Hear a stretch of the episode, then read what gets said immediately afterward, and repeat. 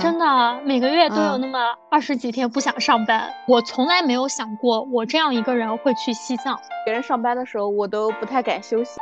我就需要美美的照片来洗涤我的眼睛，让我看到我除了坐在电脑前油光满面样子之外的美貌。你去观察大自然里面的花，然后你会发现，它们所有的花都尽情去盛开自己最美丽的状态。下班以弹射状态逃离了那间办公室，生活还可以这样过。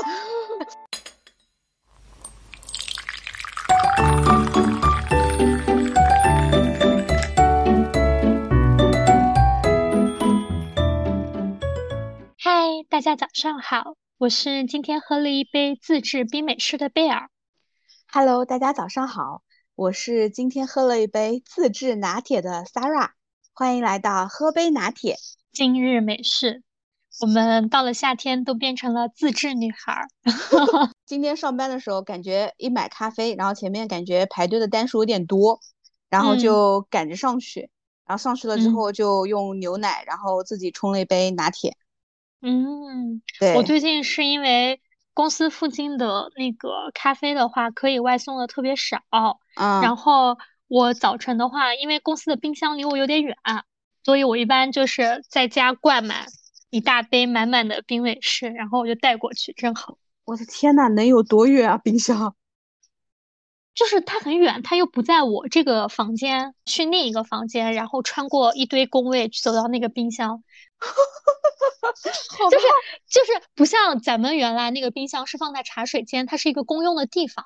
对，然后我们这个冰箱的话，它其实相当于是在另一间办公室，它不是在茶水间，它是一个比较大的那种，比家用的大很多那种啊。理解理解啊，所以我就会觉得，第一个我怕，比如说我在那我冻很多冰块啊，或者干嘛的，显得很矫情。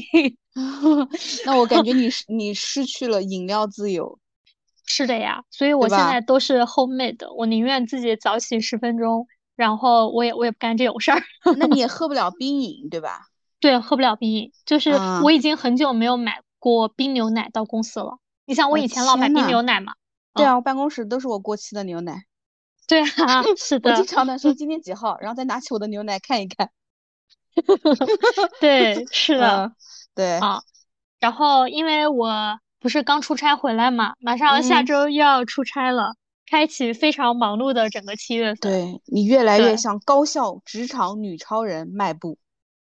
我觉得我躺平太久了，突然这样子受不了。哎，我前两天还跟那个我朋友聊天，我还说，嗯，原本二月份的时候就已经觉得很累了，没想到二三月份是我的快乐日子，一个月比一个月苦。对，你知道吗？你这样说的时候，哎，突然间又有点不太好，说。别以为二零年疫情就很惨了，没想到一年比一年惨。真的，有没有这个感觉？嗯，真的，每个月都有那么二十几天不想上班。每隔一段时间的播客都要先吐槽一下，把负能量清一清。真的，我真的下班以弹射状态逃离了那间办公室。对，关键是你讲到这个才搞笑。我跟贝尔前面在那聊天的时候，聊着聊着，突然聊到聊到工作的时候，我们俩都同时打住说周一再聊。在昨天中午十二点的时候，你记不记得我还给你发一条微信？我说用我不太娴熟的 Excel 技巧交完了所有作业。对对，因为我前两天出差，我回来发现所有的事情的 deadline 都是七月二十号 我整个人我都麻了。然后我昨天做完了以后，我就想我说周五就水一水吧。我知道有那个有几件事儿，然后我说做完就完事儿了。然后到了周五以后，怎么发现还有东西要交？对，怎么发现这个会原来 book 的是一个小时，他开了三个小时？哎，你讲完这个的话，我突然还想到，就是昨天我们在聊那个话题，我们今天也必须提一下，就是很开心的一件事情。嗯，在这个我们不懈的努力下，对吧？和坚持下，嗯，我们这个订阅数超过一百了。不，应该这样说，我们订阅数突破三位数，嗯，播放量也有一个显著的增加嘛，对吧？播放量早已突破四位数。大家比如说有一些感兴趣的话题，或者希望我们分享一些不同方面的一些内容，也可以给我们留言或者转战我们的小红书账号。我们的小红书账号最近也是坚持在做每日的一个播客推荐。嗯，像上一期节目说的，它对我而言更多的是对我自身的一个梳理嘛，对吧？嗯，对，是的，嗯，所以这期节目呢，也是对我的一次梳理。嗯因为我们上周聊到，就是我们年终的一个复盘嘛，对吧？嗯，其实，嗯在复盘之后的这一周，我们俩过得真的是又惨又丧，又用到了这个词。然后三月份的这个主题词，对，然后包括我嗯们其实，在六月份我们也用过类似的。我们今天在碰选题的时候，我们当时就想了一下，我们可以复盘一下我前半年的一个治愈之旅啊。嗯，就是因为口罩放开了以后呢，坦白来说，就是我今年还是去了蛮多地方的。嗯。嗯，那打开了我的相册，这半年的话，我去了贵州那边，然嗯。后我因为一些出差之类的，我去了武汉也很多次，嗯。然后包括我前段时间去了西藏，嗯。啊，然后再包括我上周去了山西。坦白来说的话，就是除了武汉，呃，嗯。另外三个地方它不是很像我过往就是旅行会选择的地方，嗯。因为可能我以前的旅行呢会是属于那种躺平式的，嗯，或者我比较肤浅啊，我之前可能就嗯。喜欢一些网红的地点，啊，哦不，我想起来了，你还喜欢那种，你忘了吗？那个冲浪，刺激的，对。呃，还有无人机航拍，你还记得吗？对对对对，是的，因为我，但我其实我喜欢这些东西，它也是因为那段时间它比较流行。哦，其实冲浪的话你还是喜欢流行的东西。因为就可能在我的一个生活范围里面，然后在嗯我可能去接受一些外界事物的东西，你比如嗯说前几年飞盘很流行的时候，我也会去玩会飞盘，就是我会愿嗯意尝试。比如说嗯现在比较流行 city walk，嗯，这个我也知道，好吗？你知道对吧？对对对。对，然后，嗯然后可能我们也会去走一些 city walk 的一些路线之类的。嗯啊对，然然后我当时我记得印象很深的时候，是我当时六月份我在西藏的时候，当时我嗯在羊湖，然后我给 Sarah 拍了一段视频，图片当时我对对，当时我还发了一段话，我说看到羊湖，感觉又能再打十年工了。在小红书上发的。对对对，包括我，其实嗯我当时我也给我很多朋友们就有发了这段话，这嗯段话就是我当时最真实的一个感受。嗯，你是 copy paste 群发了一下是吧？那当然，我我这个人不发朋友圈，但我一般是呃有意一对一思的东西。私聊。对，是的，我只嗯会发给就是我周围的人，然后我我特别喜欢发一张照片给所有人看，所有人给我不同的反应。我的天 对，就就朋友就是靠这样维系的。呐，那下次你发的时候就说怎么样？现在其他人什么反应？你还需要我这儿什么反应？不，你会说我是第几个被你转发的？然后你说我同时转的，但不知道网速你是第几个。对下次你就建一个 tag，就是转发照片组，然后你就群发就可以了。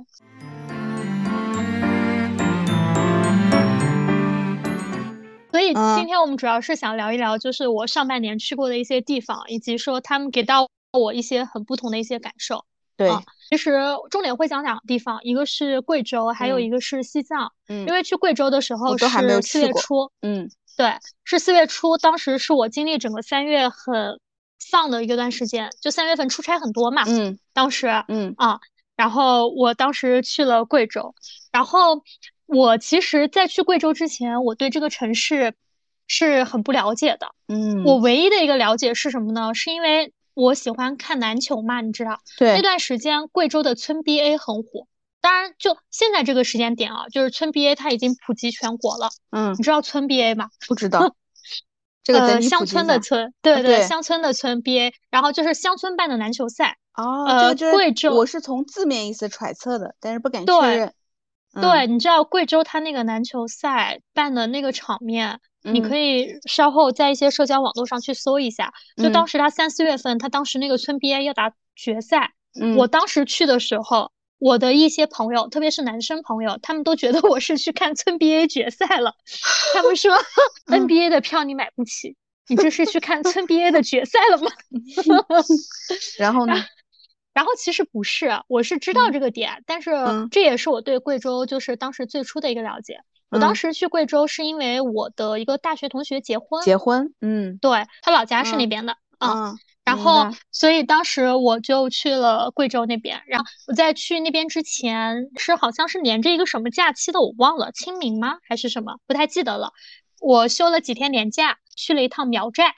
嗯，然后我觉得这趟旅行，它对我来说最重要的一点就是，这是我一个人的旅行。嗯，我。本来会觉得我一个人去一个这么远的地方，像苗寨，它还相当于在山里，对，它会不会很孤单？天呐，你还会是一个怕孤单的人？你有这么多的朋友可以发照片？哎呀，后面我就要讲到了嘛。我是在贵阳待了一天，在苗寨待了两天。嗯，然后我当时这三天我完全没有任何感觉，简直开心到爆炸。那我在贵阳待的时候，当时四月份，City Walk 的那个这个概念还没有说流行，嗯，就还没有说特别流行。但是我在贵阳的那一天就是 City Walk，就是你在做这个事儿，只是后来有一个词定义了你的这个行动。对我就是打开了这个地图，然后我沿途去找，比如说我当时我想找一个带有贵阳 logo 的咖啡店，然后我就去了。后来呢，我就沿着比如说不同的路线我就转。就真的全靠徒步，就慢慢的走啊，干嘛的？然后在这个过程中的话，就是会给，比如说大家去分享一些东西嘛，对吧？但我的朋友们很给力，可能那段时间要放假了，他们也很闲，就给我的反馈速度很快，就会让我觉得这个人还是在我身边的。哎，那你不会觉得就是说一个人在外面走的时候不安全吗？我不会啊。首先，贵阳它是城市嘛，嗯，它它也算省会。第二个的话，就是我一直戴着耳机。就是戴拿拿着手机干嘛的？呃，整体来说我没有说担心过我的安全这一块儿，因为我没有去很偏僻的地方。但是对后面到苗寨的话，我有过这样子的一些心理，我后面到时候再再分享。所以我当时在贵阳那一天，我就是整个一个 city walk。真的，你在那讲的时候，我现在脑子中 就有这样的一个画面。哇，你知道那一刻就是我会觉得。生活还可以这样过，你这样说完，我都感觉想背个包，明天就出去了。我我跟你说，为什么我会这样想？就是在我工作这么多年以来，我但凡年假休超过三天，我没有不带电脑的时候。我去贵阳那一次我没有带电脑，我去西藏我都带着电脑，我去贵州那一次我没带。嗯，所以就是你会有那种全身心的一个舒适感。第二，后来第二天我就去了苗寨。我当时去苗寨最初的一个想法是，我想拍那个苗寨写真。嗯，所以我当时不还跟你分享了嘛？就是我去拍了，包括我小红书上还写了一些攻略干嘛的。对。然后呢，呃，我当时去苗寨的时候，因为他当时是我是高铁下来，我要坐一个大巴车。嗯，其实我坐大巴车的时候，我当时是会有一些担心的。我怕不正规 哦。现在可以跟大家讲的就是，它非常正规。这个是当地促进旅行旅游的，可能是当地政府的一些措施。就是你从高铁站出来，你左拐，你就会有大巴车，好像是每半小时还是每多长时间一班的。哦。但是你知道，他给我的感觉就是，我之前没有经历过这些，我可能觉得是不是私下拉客的那种。明白。其实就这个我也会有，就是其实是因为我们对很多东西就是未知嘛，未知，对，因为未知你就会就是因为未知得到的信息太少，所以我们都会往可能不太好的方向去思考。是的，是的，并且就是呃，苗寨相对贵阳来说，它可能说嗯，城市化程度没有那么高，嗯，对吧？就毕竟是一个景区嘛。对。然后我当时我后来就坐大巴，我就到了苗寨，嗯，然后。在那个苗寨的那个门口，他们好像有十二道酒，还是多少道酒的？就是十二道酒。嗯，你说，就是就是会有人在那跳舞，然后你也可以喝。他好像说他有那个长桌，就是一道一道酒，然后你可以喝，但你也可以不喝那种，还挺有仪式感，非常有仪式感。这个就是我对苗寨最初的一个印象，因为你知道我这人爱喝酒，爱热闹。对，是的，就是你懂吗？你刚进那个寨门，它就是这样子。它其实是一场盛大的欢迎。对，它其实这种欢迎，它好像一天是两场还是三场的，我忘了。但我到的那个点正好赶上他们刚开始。嗯，哇，那个感觉真的太棒了。苗寨的几个可能比较让我印象比较深刻的一个点啊，一个就是拍拍那个写真。嗯，现在都说是流水化公主。嗯，对，真的，因为你的造型啊，啊，然后衣服啊都一样之类的。嗯，但是我跟你说，那可是真便宜，你知道，五十张的底片，嗯，加要画一个多小时的妆造，然后给你拍，对，两百九十九啊，真的。我跟你讲，那个妆容真的是绝了。虽然说都是流水线公主，我也觉得别人画的超级好。嗯。然后特别是这个时候只能说明真的真的真的是熟能生巧，不是说他给你拍了三小时，你就要把衣服退了的。嗯，正常你拍完了，他们都会问，哎，小姐姐，你要不要去那边自己拍拍照或者自拍呀，干嘛的？那你就自拍了吗？在那儿？当然自拍了，但是但因为当时我就一个人嘛，对，但我但我自己拍了，对。哎，我问你，这个的话，它是就是任意一个地方都有吗？它理论上其实这个非常呃多，就是在苗寨那个老街上，你基本上。每一家，或者说你走两步就会有一家。我懂了，但一个流水线的一个流水线的，对对对。他们的价格呢，就是不相上下。比如说套餐里面的一些内容不一样，会稍微便宜一点。但基本上我说的这个价格，平均价百分之八十都是这价格。嗯，哎，你讲这个，我稍微插一句，我突然想到，就是你说这个价格的时候嘛，就是之前在疫情之前，我们不是一家三口去过三亚嘛，嗯，然后当时因为就是酒店有一个酒店也送了旅拍，但他那个旅拍好像可能送的是，比如说订酒店几晚上，他可能送的就是五张那种嘛，因为他说五张，他肯定是希望就是给你一直拍，让你选，然后加钱嘛，对吧？然后呢，嗯，我一共拍过三类照片，这种是酒店送的，还有一类呢是就是我们当时就是在亚特兰蒂斯，我们是一九年去的，那会儿已经也很火了，也两三千一个晚上至少。对。然后呢，就是在海边上，在海滩边上，就有人说啊，要不要拍两张照？然后我老公说不要不要不要，我说可以啊。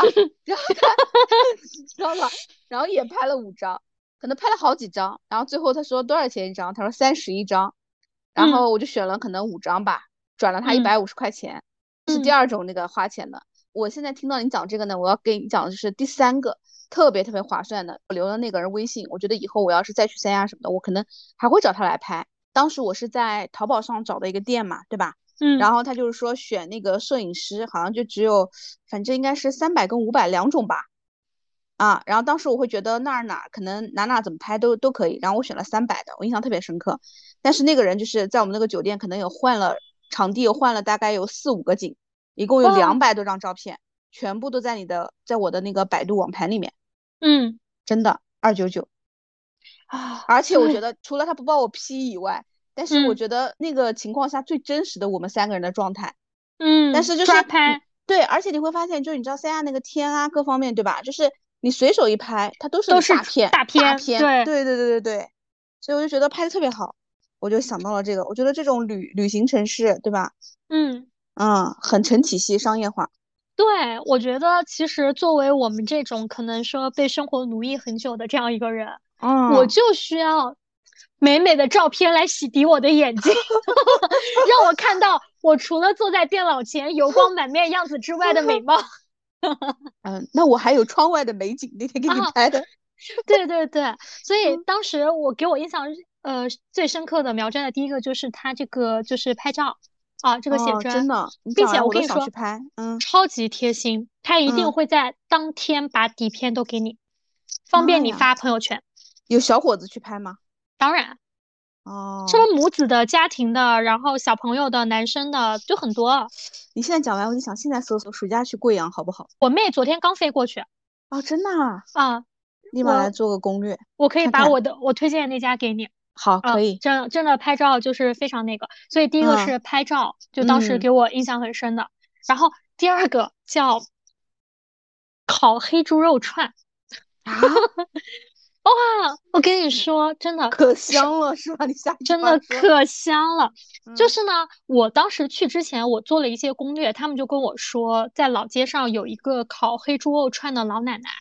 她是呃标准的，就是苗族还是侗族的一个老奶奶，嗯，就不怎么会说普通话，但是她那个黑猪肉串烤的特别好吃，嗯，所以然后呢，很巧的是这样子的，在我去苗寨的那一天，我有一个朋友也在苗寨，他但他刚准备要走，嗯，所以呢，我们俩当时没有说呃没有说就是要约着见面，因为是这样子，我好像住在东，反正我住在一侧，他住在另一侧。就是我们俩住的，湖东，你在湖西。对我们俩住的还比较远，我们俩住的是两个方向。我们俩在烤那个黑猪肉的店前碰到了，是真的假的？这么有真的真的，我跟你讲是这嗯样子的，是呃，因为那个黑猪肉它就是在街边有个小摊，它都不是一个店。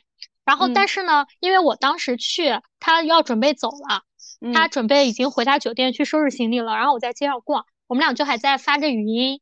然后嗯呢，当时我就说，我说那就看我们俩缘分吧，啊，我说能碰到就碰吧。我说要是偶像剧情节，我说要是碰不到的话，我们就婚礼见，因为他也要去嗯婚礼嘛，对吧？嗯我说我们到时候婚礼见。我们其实本来要约成型的，但是因为我们俩时间碰不上，他后面还有其他安排，嗯所以就就那个。然后呢，他就跟我讲那个黑猪肉很好吃，我说是嗯的，我说我那个我待会儿要去找。然后我们俩就在就相向而行，就突嗯然间我看到他了，因为他好像是 和和他的那一波人嘛。我嗯就跑过去了，然后我们俩就哇，你知道，就是他正在听我语音的时候，我看到了他，然后我跑了过去。妈呀，你真的真的是感觉偶像剧情节，你发现了吗？就那一刻感觉开心。我跟你说，这种开嗯心真的说比我们俩约了一个时间，我们俩互相到地点都开心。对，是的，是哦的，所以嗯。我现在讲的时候，就是幸福还是溢于言表。嗯，真对。的，然后溢溢于你的声音，真的是，然后嗯。就是就是真的，然后第三个的话就是，呃，我要推荐的那家咖啡店，就我也嗯。在我的小红书，包括我们的播客的小红书上也发了，叫樱木草堂，嗯，看到了，就是对，就是首先呢，我住的那个酒店还蛮好的，视野什么的都非常好，就我嗯没有选一个热门的位置，但我觉得我没有踩雷。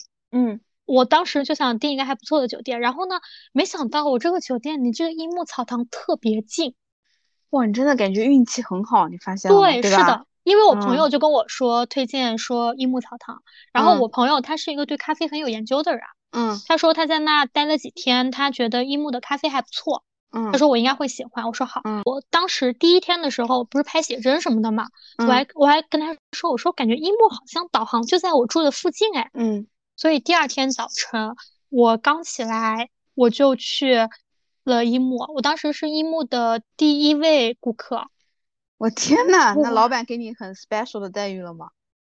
老板请我吃了蛋糕，就是虽然是那个当地的那种土的鸡蛋糕，但老板嗯。就说你肯定没吃早餐嘛，嗯，就给我那个，然后老板让我随便排，他还告诉我哦。最佳的一个观景点，我但是真的，好好，就。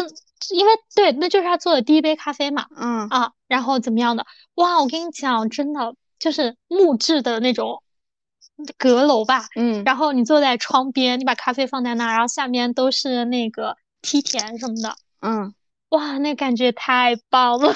对，看到你当时的那个照片了，我特别是那天你们都在上班，哎。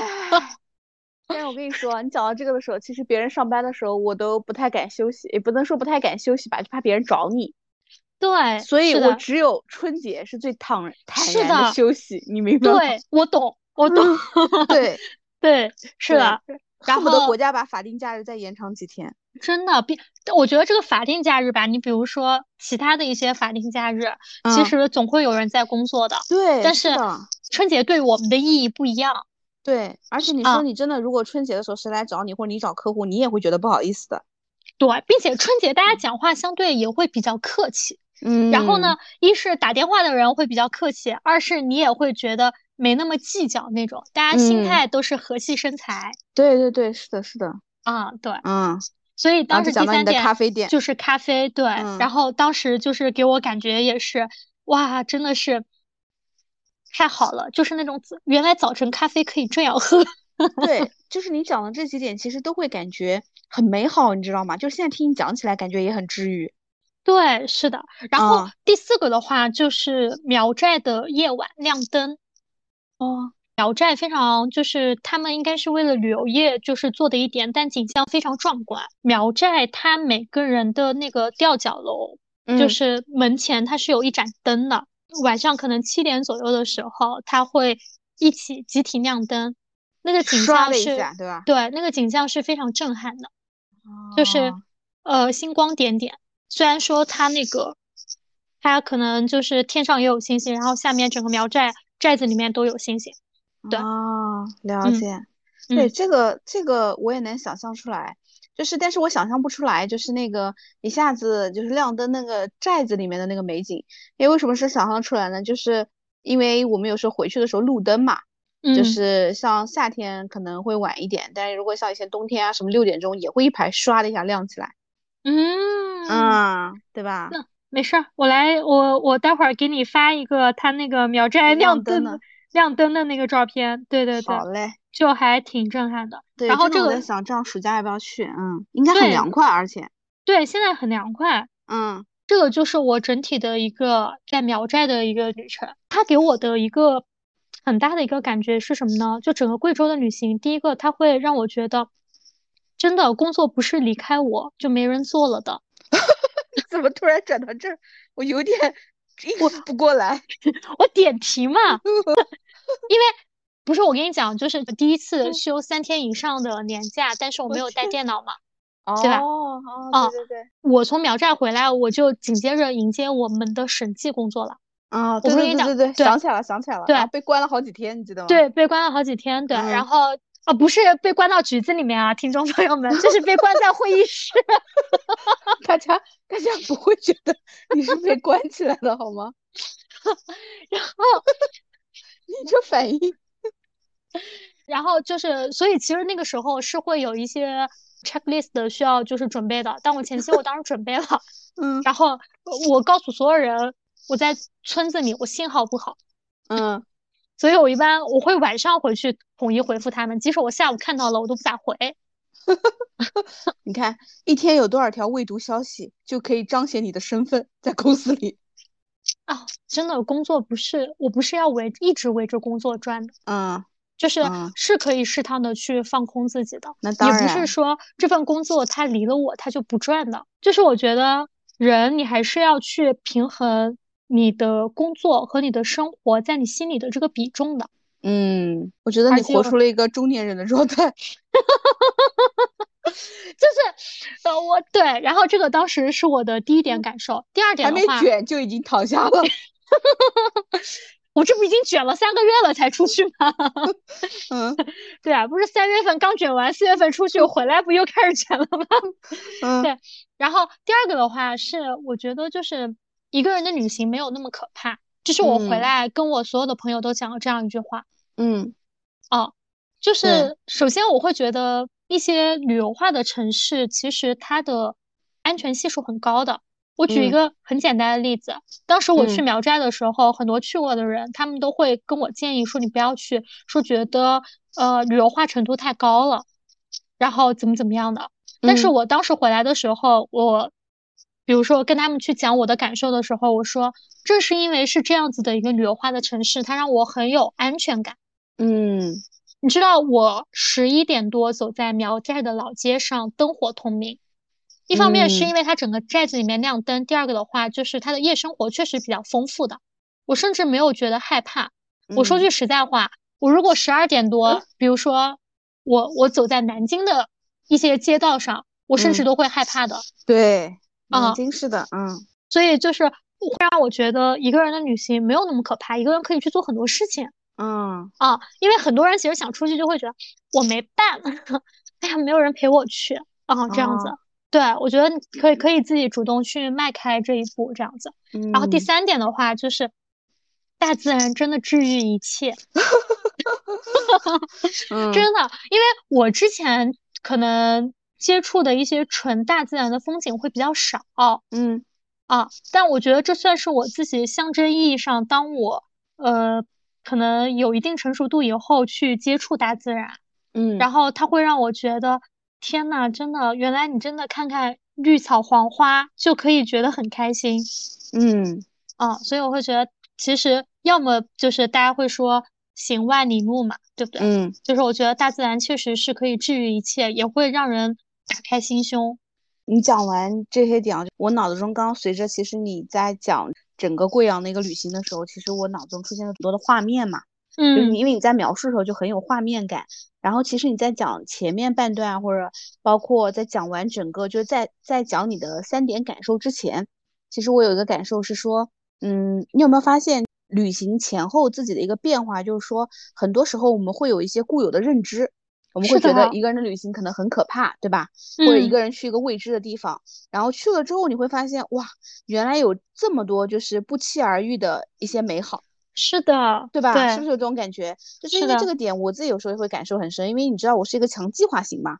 嗯。有的时候如果我不做好一个充分的计划，我会觉得做这件事情，呃，会觉得没有安全感。但是你会发现，其实你做好了，你也没有那么多新奇的东西了。因为因为有的时候，其实我在做一些旅行攻略的时候，我说实话啊，就是比如说我在任何的网站上，呃，那个街可能我看别人拍了很多次，我再去的时候，其实没有那个新鲜感了。嗯，你会发现吗？就是我会觉得这件事情其实真的是有得有失的。是的，就是后来我就会可能会慢慢的就是说，哎，我不太会去做那些太多，就是大概可能今天的一个地方啊，因为带着孩子啊什么的，对吧？嗯。然后可能不太会去做太多的一个规划。然后你可能咖啡馆，我就大概看一看里面的人流量和大概自己看一下，选一下，就这样不用去看别人的美图啊，有太多的一个确定性。是的，对吧？就是你放掉一些控制感，然后你就会发现，哇，就像别人说，因为这个事情它有裂缝，才有阳光能照进来一样。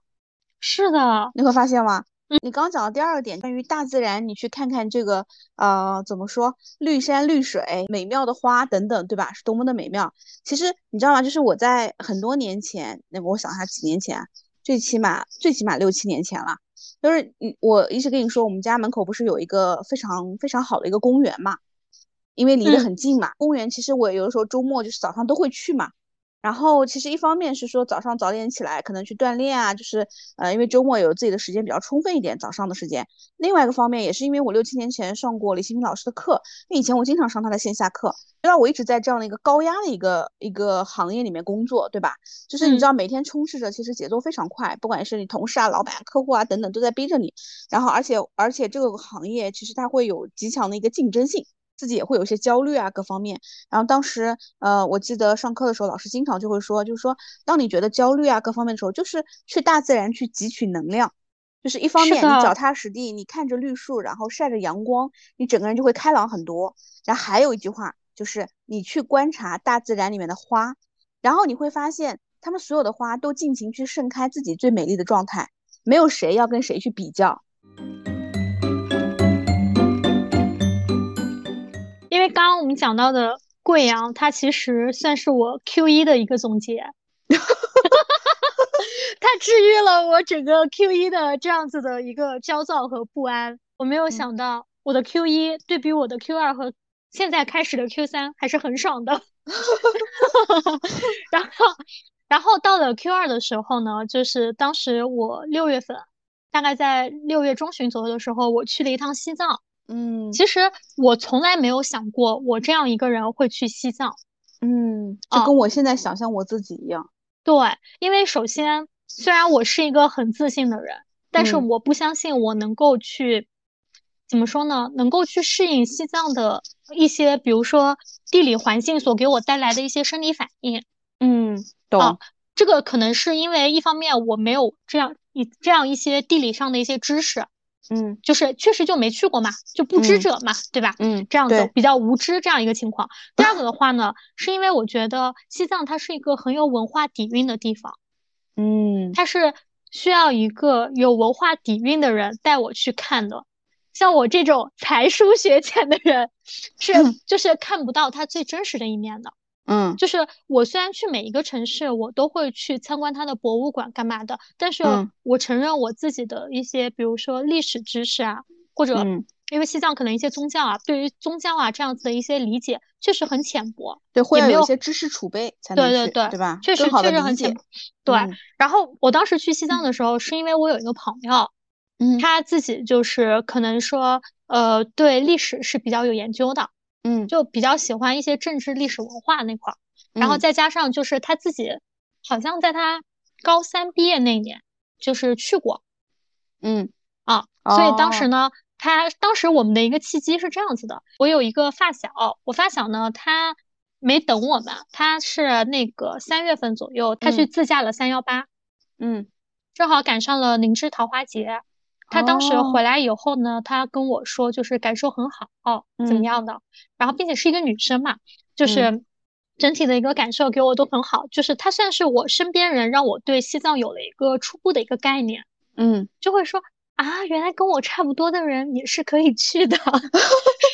对对对，因为我觉得真的无知会限制我们太多的想象对，啊。对，是的，然后后来当时好像是四五月份的时候，当时嗯就是跟我一起去的朋友，他跟我说，就是哎，他有一个朋友去了，然后说正好给他推荐了那个司机。后来我们问了一下，就可能那个点就是价格也相对比较划算，嗯然后我们说要不就去吧。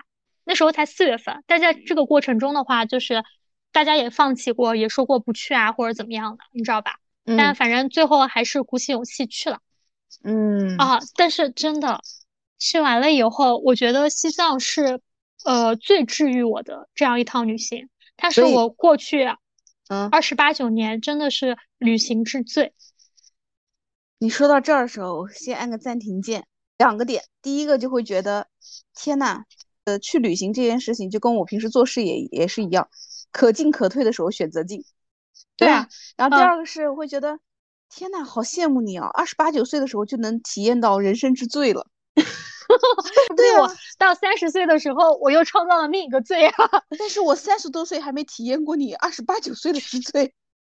好，嗯你继续说。对，就是去西藏之前的话，我整个人非常焦躁不安嗯啊，特别是在临去前的一个礼拜嗯，是的。啊。首先我在工作上非常焦躁不安，因为嗯我在临去前的一个礼拜，我知道我落地西藏的那一天我要考试。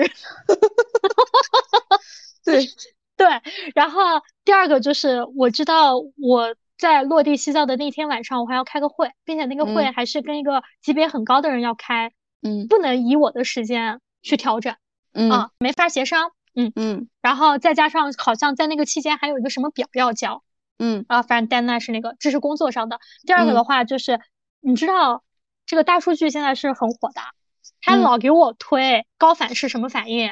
哦，是因为你啊查过嘛？对对对，因为我怕嗯嘛，我没去过嘛。嗯高反是什么反应？第二个的嗯话就是说，还有那个就是那边的菜比较难吃嗯，啊，还有一个就是卫生环境，就我之前嗯跟你讲过的，对，就是是。哇，这每件事情，任何一件事情想到都让我很烦。要不嗯是因为机票太贵，我就想立刻放弃。对，因为不确定性嘛，对吧？啊，对，因为真的就是嗯你比如说，哪怕你去一些其他的城市，我多多嗯少少我是有一些概念的，嗯这个我简直太没有概念了。嗯并且我当时拿到我们要去的地方的线路图的时候，嗯，我就这样说：“我说有些地方我还能认得字，不知道这是哪；有些 地方我连字都认不全。”啊，就是真的文化也限制了我的想象。然后，然后呢，然后但后来我去了，我当时首先我在去西藏，就是我去的那趟飞机，我是在成都转的机。嗯我飞西藏的那趟飞机是中国机长的那趟航班啊，真的啊哦，八六三三，对，啊，啊，对，首先，首先这个就是我整个旅程的一个开始，就我会觉得我盲选的一趟飞机还挺有意义的。呃，就是西藏总共会有几点吧？首先，我觉得第一个关键词是彩虹。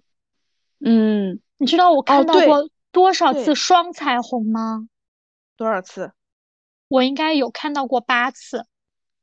妈呀，你是用数阵子数的吗？我不是，我是看我手机照片哦，刚数的，刚数的。你怎么能记得得这么清楚？对，就是我第一次看到的时候是在布达拉宫。嗯，是我当时我从一个咖啡店去打车去布达拉宫要去看那个夜景的时候，嗯然后我在路上看到的，就本来就是个大晴天，它突然下雨了，嗯，哇，那个感觉太震撼了，主要它还是一道双彩虹。真的，我记得我那会儿拍的，对吧？对，我我几乎没有怎么看到过彩虹，特别是嗯双彩虹。嗯啊，然后还有一次让我比较震撼的彩虹是我在穿无人区的时候嗯，啊，哦，穿穿无无人区的区，嗯嗯，对，因为无人，因为西藏的天气的话，就是变化莫测，一会儿大嗯太阳，一会儿下雨，可能还下冰雹。我天呐，啊，对，然后就是我当时穿无无人区的时候，就是一天感受四季，就是吃完饭以后突然下冰雹了。我天呐，对对对，然后那你在呃外面吗？那会儿？呃，吃完饭的时候在外面，吃完饭就走一段路，走到停车场，走到车上嘛，嗯，所以我才能感受到下冰雹了嘛。哦，啊，对。然后那次就是在无人区的时候，因为没有人嘛，就是嗯你真正的能够看到一一道彩虹，哇，嗯，太棒了！什么感觉？立马甩给那些在上班的朋友们。当然，还然后还贱兮兮的说一句：“分享彩虹，传递好运。” 然后别人怎么说？就要么就是滚出，要么就是哇，怎么怎么样啊？就这样啊，就这两种反应啊。然后第二个关键词的话呢，是冲锋衣。嗯，我带了很多衣服，但我真的一套冲锋衣从头穿到尾。外套对吧？对，冲锋衣的外套。但我建议大家如果去西藏的话，一定要选一个亮色的外套。我带的是一件橘色的冲锋衣外套，太出片了，对吧？嗯，太出片了。就是，呃，我觉得就是冲锋衣的话，其实是比较适合就是西藏的很多气候的，包括很多地点，因为特别下内胆嘛，怎么样的。另外一个的话，我为什么会提冲锋衣呢？倒不是说给大家攻略，嗯，就是因为我带的那件橙色冲锋衣很出片。哦，就是它在天气好的时候，它拍出来很好看；它在天气不好的时候，你就是灰蒙蒙里面的一片亮。我的天呐，你这个形容真到位啊！因为就是我知道现在很流行的一件冲锋衣，比如说是灰色的或者是黑色的，所以大多数人基本上都是那样子的一个款式。嗯，所以那个感觉会让自己特别开心。嗯，就你天气不好的时候，不管是开车啊还是怎么样的，都会很烦。但你看到那个颜色的话，哇，我就觉得我自己特别开心。对，就是就是亮色带来的这种，哎，这个现在应该叫多巴胺色，对吧？多巴胺色，对，嗯嗯，对，就带来的那种带来的愉悦感。对，特别是这种多巴胺色和大自然的这种颜色，有一种猛烈的一个撞击，会给你带来一些视觉上的这样子的一个差异感。嗯嗯，对，就是会让我整个人都很好。然后第三个的话，我觉得就是蓝天白云了，还有那个湖水了，就是嗯，对，真的是随手一拍都是风景，嗯，全就是都不用加滤镜，嗯，这就是我为什么会说我到了羊湖，因为羊湖是我离开拉萨的第一站。哦，我当时呃到羊湖的时候，我就说天呐，我到了羊湖，我就能再打十年工了。然后我那个司机说。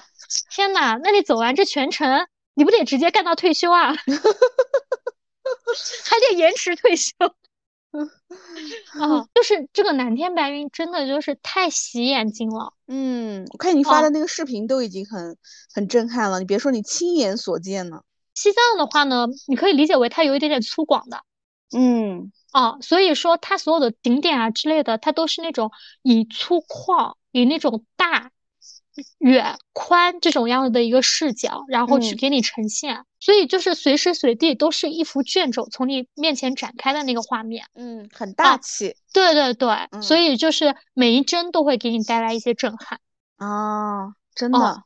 然后第四点的话就是珠穆朗玛峰嘛，嗯，当然我提珠穆朗玛峰，很多没有去过西藏的人都以为我去爬山了。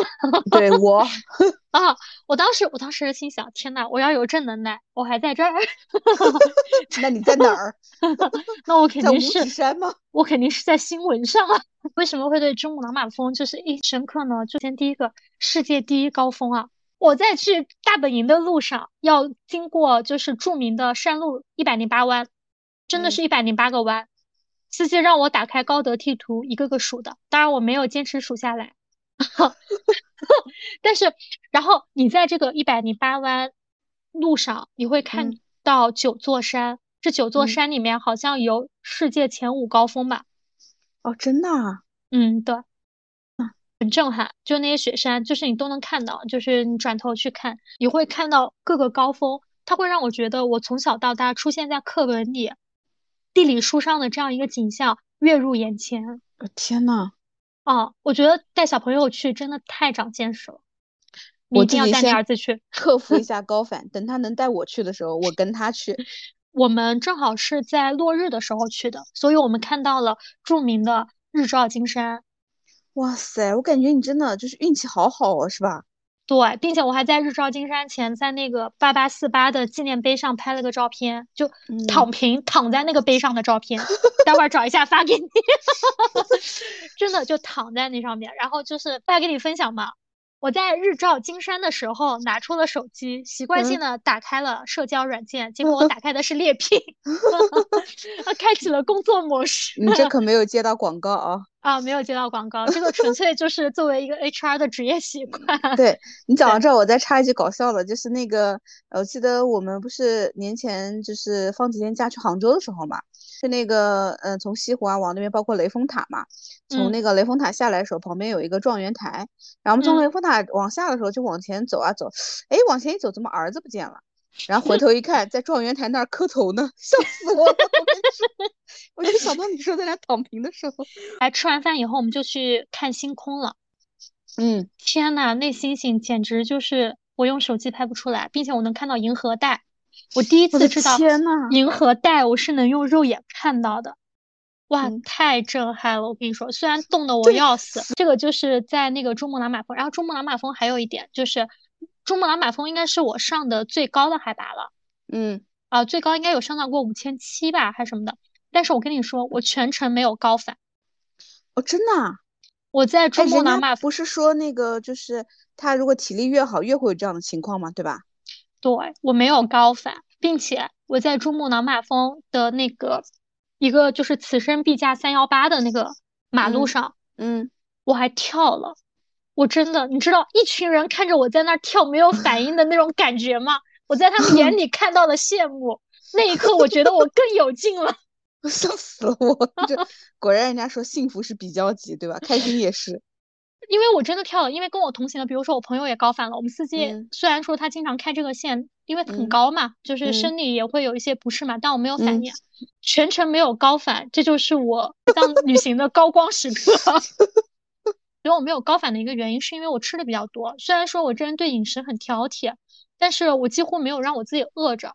就很多人他们都会说高反要吃药，吃一些什么药。我虽然说跟晕车一样什么的，对吧？我虽然也提前吃了什么角鲨烷啊之类的，但是呢，我没有说吃治一些，比如说高反头疼的药。我买了葡萄糖粉，包括很多巧克力，就一直保证我自己是有糖分摄入的。我觉得这一点非常管用。哦哦，并且我不知道是不是因为我可能吃巧克力吃多了，就是会让人比较开心，它会让我觉得就是整个旅程，它让我觉得我到海拔越高的地方我越兴奋。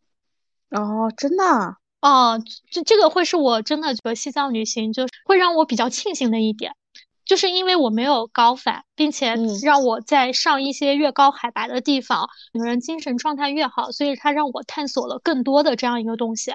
就是你担心的事儿都没有发生，然后很多好运还加持了。对，就比如说，其实我当时有前期担心，比如说饮食卫生，对吧？这样一些情况，其实它是有出现的。对，比如说我吃的真的不是很好，包括有一些卫生情况确实一般。但是这 些都前面说的吃的不是很好，但你吃的很饱。对啊，我没办法呀，我吃的很饱。你知道我是靠什么吃饱吗？我这个饱不是主食。我跟你讲。喝葡萄糖水，哦，这样子啊。但是你知道，我要喝了很多水以后，我就会要上厕所，哦，然后就会涉及到这种卫生问题。因为他他们是西藏那边的菜呢，它要么就是以那个牦牛肉为主，嗯，我知道，要对，要么它就是呃川渝，嗯，会有点偏辣，并且主食会比较硬，你知道吧？嗯嗯，因为它需要多吃东西去抵御这样子的一些地理带来的一些身体上的一些不适。嗯，但有些东西我可能真的不是很喜欢吃，嗯，啊，所以你没办法，但你又要让自己保持体力，所以我会喝很多东西。我当时喝了很多旺仔牛奶。那边是你自己带过去的吗？呃，不用带。其实我从拉萨的时候我是可以去买一些东西的。我我个人建议大家，如果要是去西藏的话啊，除了前期你需要吃一些抗高反的药，就是这是要提前吃的。你可以提前买，其他的东西在当地都可以买到。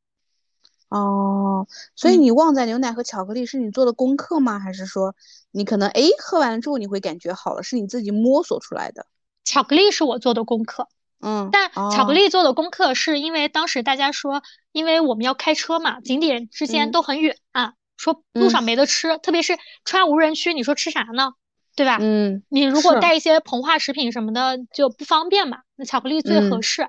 对。然后呢？但是我吃完巧克力以后，确实觉得没有什么反应，头也不疼，怎么样的？然后旺仔牛奶是我到拉萨那一天嘴馋。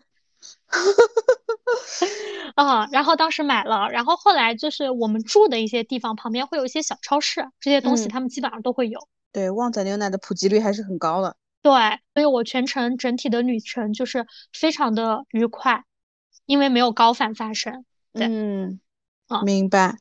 所以这个就是你的五点，对吗？对，只有五点。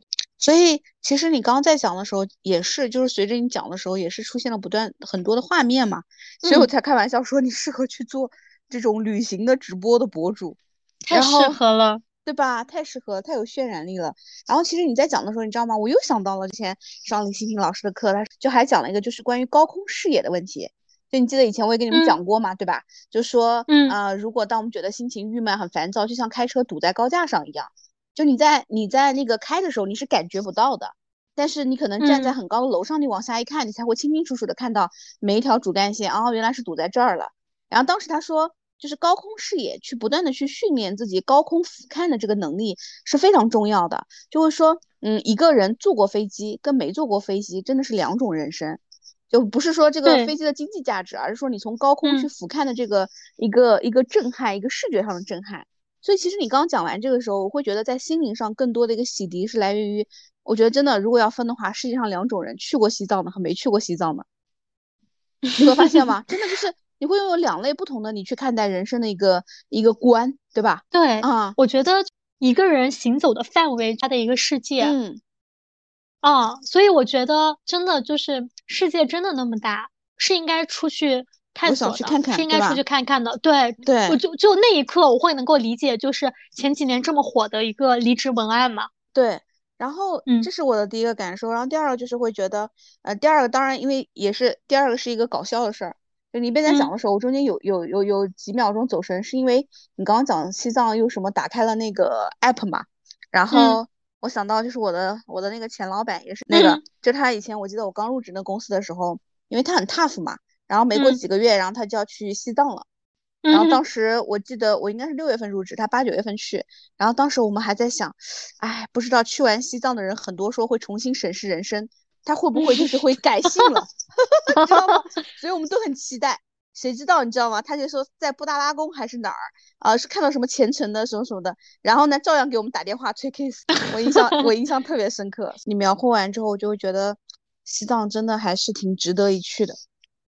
是的，对，所以今天我们聊这么多呢，主要是聊聊我的治愈之旅。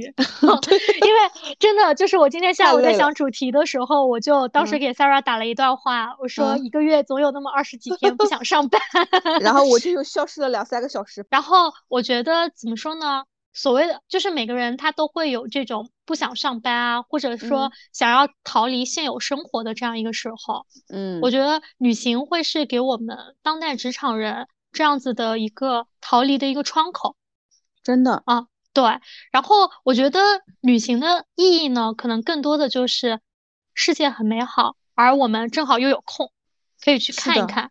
哦，对对，所以我觉得。嗯，就像我前两天就是我们在小红书上发了那个听的那个另外一期播客嘛，就关于说既要又要的这个人生，就是我会觉得我们其实每天的工作啊各方面都已经很忙了，而且有的时候如果我们不知不觉中就是没有自我的一个觉察的话，其实有的时候我们会陷入到每天的工作的繁忙和负能量当中。是的，对吧？就是我们没有办法就是抽身出来，然后去看一看，去看一看自己的一个状态，去看一看是说到底什么对自己才是最重要的。对吧？对啊，是的。听那期那个既要又要的时候，就是印象最深刻的说，嗯，我们有的时候讲的平衡，是因为其实不是平衡，是我们太贪心了。我们想要一百分的工作，想要一百分的生活，那你得要两百分。但是试问自己是愿意花两百分的人吗？是的，对吧？对，这点很正确。对，其实我会觉得，越是不管说现在可能外部的经济环境啊，经济下行啊，然后大家的压力都比较大啊，我觉得越是可以往内看。看看到底什么对自己才是最重要的，然后如果有机会，嗯，然后有时间就可以出去走一走，像贝尔刚刚分享的上半年的一些旅行，对吧？嗯，如果我觉得没有时间也没有精力啊，没有这种条件允许的话，就是我觉得这样，比如说周末啊，也可以自己就是找一些远离自己的，比如说呃正常的生活的一些地方。对，是的啊，啊，你讲到这个，我就突然想到一个，上周本来我们还打算做的一件事情，就是在南京嘛，就我们一家三口，我们去找个酒店住住。啊，对，这个是，现在现在很流行这种这种生活。对啊，然后你看明天我儿子有活动，所以我跟我老公就是要进行在我们这个城市 city work，是吧？可以可以，对，嗯，好的，好，那那今天的节目就到这里啦。嗯嗯，希望能给大家带来治愈的一期。对，希望贝尔之后还可以跟大家一起看更多的世界。嗯，好，好，行，那拜拜，拜拜拜，拜拜。